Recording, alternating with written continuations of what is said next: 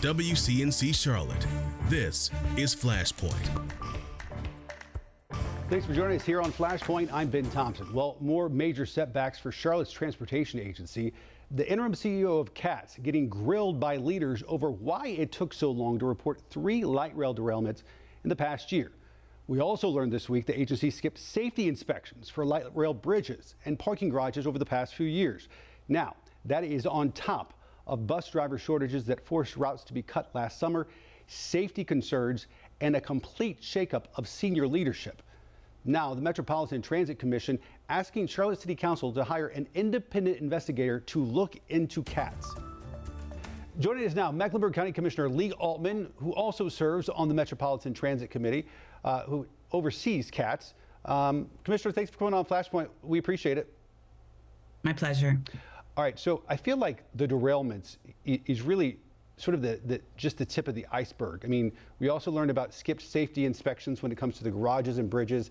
Last summer, as you know, bus routes were severely reduced because of bus driver shortages. Complete turnover in senior leadership at CATS. Uh, it's probably a question you, you've asked yourself. I know you've asked yourself, but but what is going on at CATS? Well, I would take exception just to one thing. I don't think the bus routes needing to be reduced are a function of all these other problems. Um, I do think that had to do with labor shortages. Um, but everything else you described seems to have a common thread of uh, difficulty. Um, uh, with doing the basics, um, keeping up with maintenance, doing inspections, just the very basics for safety. Do you feel like it's safe to ride the light rail right now? Well, you know, we have a letter from NCDOT dated March 2nd, and I'm just going to read a few excerpts of it because it's not my opinion um, and it's not my language. Um, NCDOT said on March 2nd that um, CATS is currently operating trains which have surpassed the manufacturer's recommended axle overhaul thresholds. And it has not conducted any form of risk assessment or hazard analysis to quantify the risks and uh, similar such language. So I'm not an expert in these matters, um, but I can tell you that I will not feel comfortable until I have um, someone from NCDOT square what they said earlier this month with what um, CAT said yesterday that they operate a safe uh, transit system. I just don't understand how you square those two things, and I need NCDOT to do that to to give me the confidence that I believe the public needs. So, for the public looking to you as a, a commissioner uh, and as a member of the MTC, I mean, what would you tell people if they're if to say, hey, you know, Commissioner, should I li- ride the light rail? What do you tell them? You know, I, I can't say more than what I've already said. Um, I, you know, I, I have a career as someone who worked in the arena of consumer protection. And I have a state government uh, official whose full time job is safety using the language that they just used this month. I can't square the two. And I think it's an urgent matter for CATS to ask that um, NCDOT uh, representative to come present to the um, uh, Metropolitan Transit Commission or better to provide that written assurance to explain the two. That's would probably be the most efficient resolution that would help me advise the public. As of this this week, you all are, are calling for an independent investigation. Uh, there clearly is a lot to look at.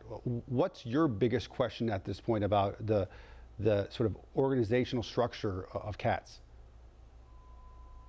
Well, so the organizational structure of CATS is you know there's a chain of command. Um, you have the ceo of CATS that i presume reports to an assistant county manager who reports to um, the city man I'm, I'm, sorry assistant city manager who reports to the city manager. Um, and the city manager reports to the full city council. Um, the ceo of CATS also reports to the mtc so there's no ambiguity around the reporting structure in terms of um, the you know daily maintenance and functionality and um, having a, a, functional system. Um, I think that the issue got confused when um, some people brought up the larger issue of um, our governing structure, which definitely is a good question to ask. Um, and I do think there are important issues there. I have issues with it, but I don't think it goes to why maintenance wasn't done. And I think bringing that up right now sort of muddies the water when we need to be very clear about what led to a safety, a breach of safety it's not a governance issue, at least in your mind. This, what this no, particular, not at all. yeah. So, do you think it's a, a, culture issue? Is that part of it the problem? I raised the issue um, initially when I sent um, my letter to the city council and to the MTC and to CATS leadership. Um, I raised the question that I believe there there must be a problem of culture there because I am sure, um, you know, I know county employees and they are the very best um, and they care. And I have no doubt that the employees of CATS um, are exactly the same. Um, you don't go into public service um, unless you really care.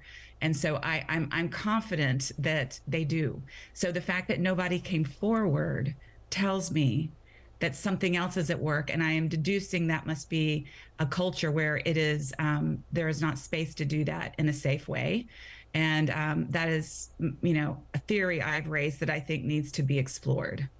Do you feel like everybody that, that you're dealing with and interacting with is telling the truth? I have no reason to think otherwise. Um, another big part of this in my mind that I don't know that's gotten a lot of attention, although Braxton Winston tweeted about it, I saw, um, is the fact that all this aside, and we've just listed a lot of challenges and a lot of problems. Um, the, the, city is also pursuing a $13 billion transit plan. Um, for taxpayers out there or the skeptics in Raleigh that we know exist, uh, can we possibly move forward with that while all this is happening? I mean, that, should that transit plan be put on hold for right now? Let me explain something. I, I moved from Atlanta, Georgia, where it is miserable and impossible to get from point A to point B 12 plus hours a day. And when I came to Charlotte, it was a lovely relief. We do not want to turn into Atlanta. And we are growing so quickly that if we don't build mass transit into our planning, we will have a terrible quality of life we will not have the ability for people to easily access job centers. We will make the accessibility of, afford- of, of affordable housing even more difficult than it already is. We will not make progress on our clean air goals. Um, and I can go on and on. So I have been from day one extremely committed to us achieving a robust and world class mass transit system. And we can't abandon that. But the fact that we have a transit system that has a is in crisis and has failed us over and over again is something that we cannot soft pedal or overlook.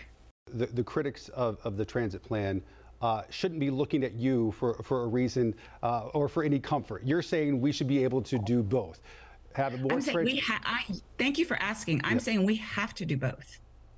If we are actually interested in serving our community, we have to improve the problems with CATS. And I think it's clear. I am unafraid uh, to uh, point out and pursue everything that needs to be addressed so that we deliver the services we owe our residents. But we also have to ensure that we have mass transit for the future. And these two things, you know, the, the fact that this crisis is not helpful for our mass tran- transit future it's not what I wanted, but that doesn't mean I can turn a blind eye or soft pedal something that is very serious. So we have to do both. You have to do both. All right. Mecklenburg County Commissioner Leigh Altman. Commissioner, thanks for coming on Flashpoint. We appreciate it. Thank you, sir. Have a great day giving school districts more say of when they start classes. Still to come here on Flashpoint, the state lawmaker from Gaston County pushing for an earlier start. Welcome back to Flashpoint. It's a debate that hits nearly every school board in our area. Districts trying to move up the start of classes, but a state law from 2004 standing in their way. Now, lawmakers in Raleigh looking to give school boards a little more flexibility when it comes to when the school year starts and ends. Joining us now is Republican state lawmaker Donnie Loftis from Gaston County. He is among the main sponsors pushing for school uh, calendar flexibility. Uh, Representative, thanks for coming on. We appreciate it. Thank you so much. Thanks for having me on. All right, explain to me why is this at least seem to become such a big issue in the last year or so? I, I think over the past two years of uh, the COVID experience and doing virtual learning, uh, it really challenged uh, learners at home, parents of those learners, and school staff and faculty who, who were responsible for the learning curve. And I think it's been very important that parents want more options uh, for their education for their children.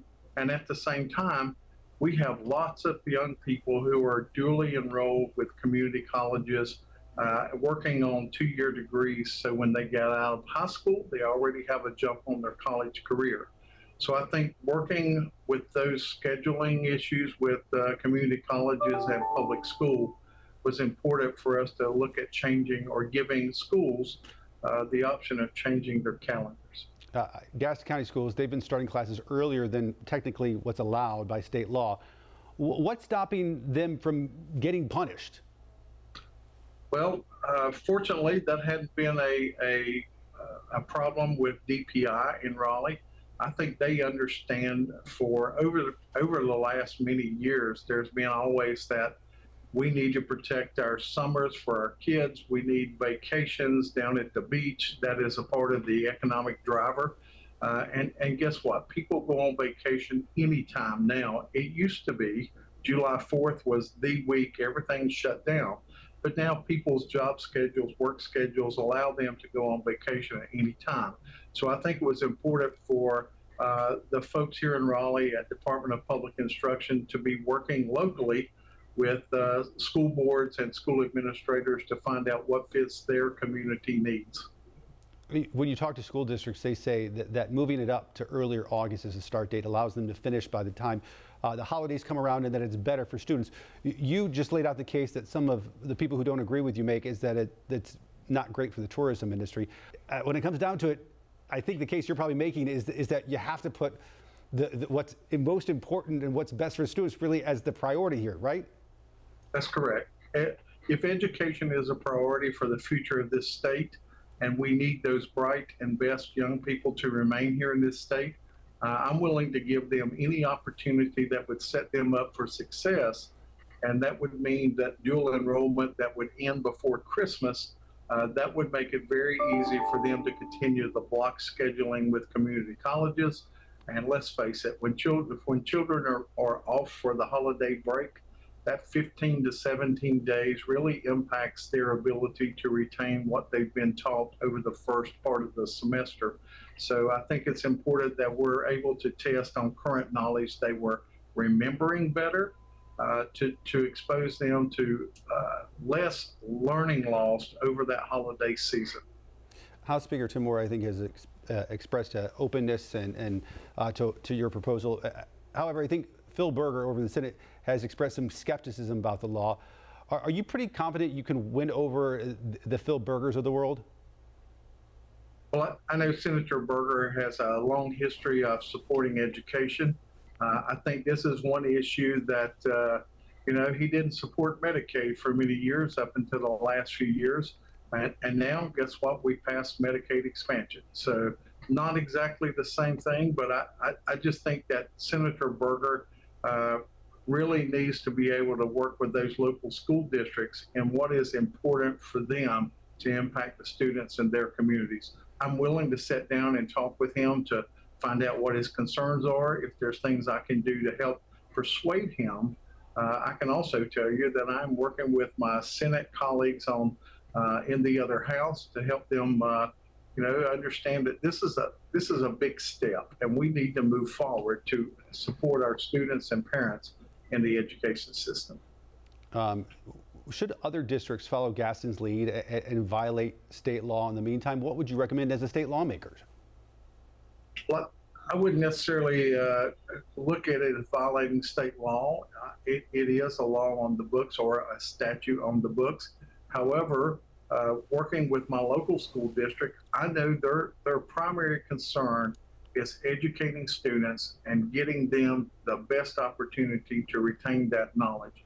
And at the same time, being able to finish before the holiday break that really provides that uh, dual enrollment student uh, uh, the best opportunity to uh, move forward with their education. So I, I applaud those uh, those local school boards who took the uh, advantage, so to speak, of setting that curriculum. Yes, it will impact parents and yes, it will impact probably vacations, but again, vacations you can go pretty much anytime you want to. But I applaud those school districts who had the courage to step up to do that.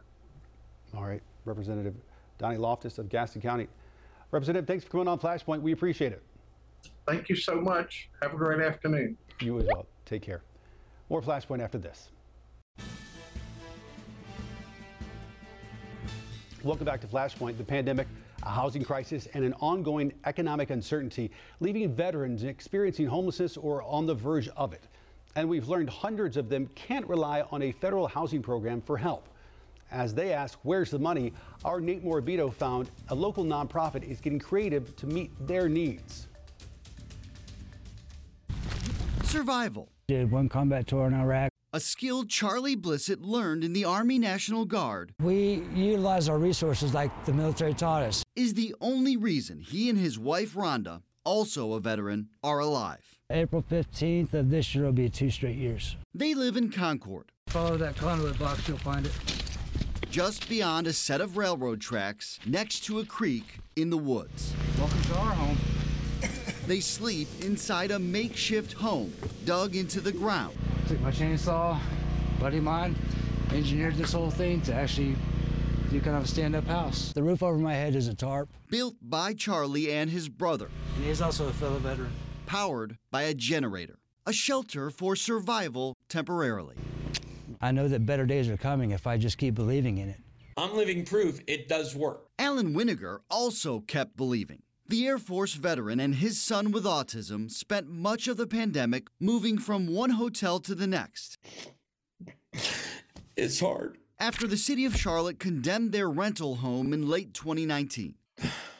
It needs to get better so the veterans don't die alone. They're in Arizona now, thanks to the VA Supportive Services for Veteran Families program, which paid for transitional housing just long enough for Alan to get back to work. Thank God I was, you know, I was able to get out of it. But that program, with its strict rules, can't help everyone. It's very upsetting. Thomas Jacobs once served his country. Now he serves his community with Veterans Bridge Home. Sometimes you're just not at risk enough. He says around 75% of veterans on the verge of experiencing homelessness did not qualify for the VA program last year. Out of necessity, the nonprofit started collaborating with community partners to provide wraparound services using more flexible grants. What we try to do is scramble to find other programs that they may be eligible or have lower eligibility standards. After piloting the idea the past two years and helping 75 families in the process, the nonprofit recently secured $1 million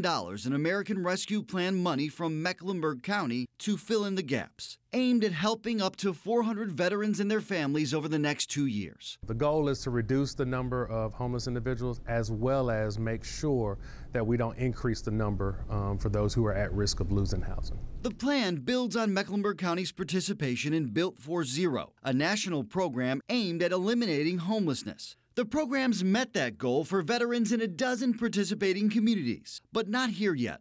County records show the number of active homeless veterans here increased by almost a third over the last year.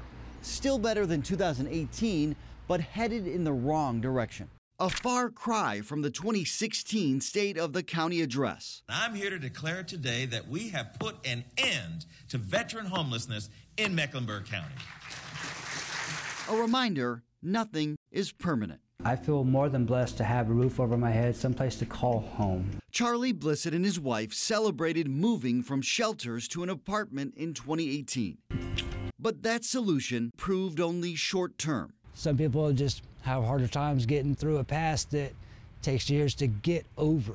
Charlie has a complicated history, which includes physical and mental disabilities, criminal convictions, and a prior eviction. Challenges that make it harder to find permanent housing, even when he says he has enough money to afford his own place. Just imagine if me, you, Paul could actually finally get the help to get the hell out of here. But he isn't giving up hope. Instead, he's making the best of his current situation. That's what I've been praying over for a long time. Praying one day he'll be able to build an affordable housing community of his own for him and his friends. Complete with plumbing, running water, and an actual roof. A survivor. Nate Morabito, WCNC Charlotte. More Flashpoint after this. Welcome back to Flashpoint, folks. Come interact with me on social media. If there's something you want us to talk about here on Flashpoint, we talk about it all, so just let us know. And as always, remember to listen and subscribe to our podcast. You can find it wherever you get yours. We'll see you back here next weekend.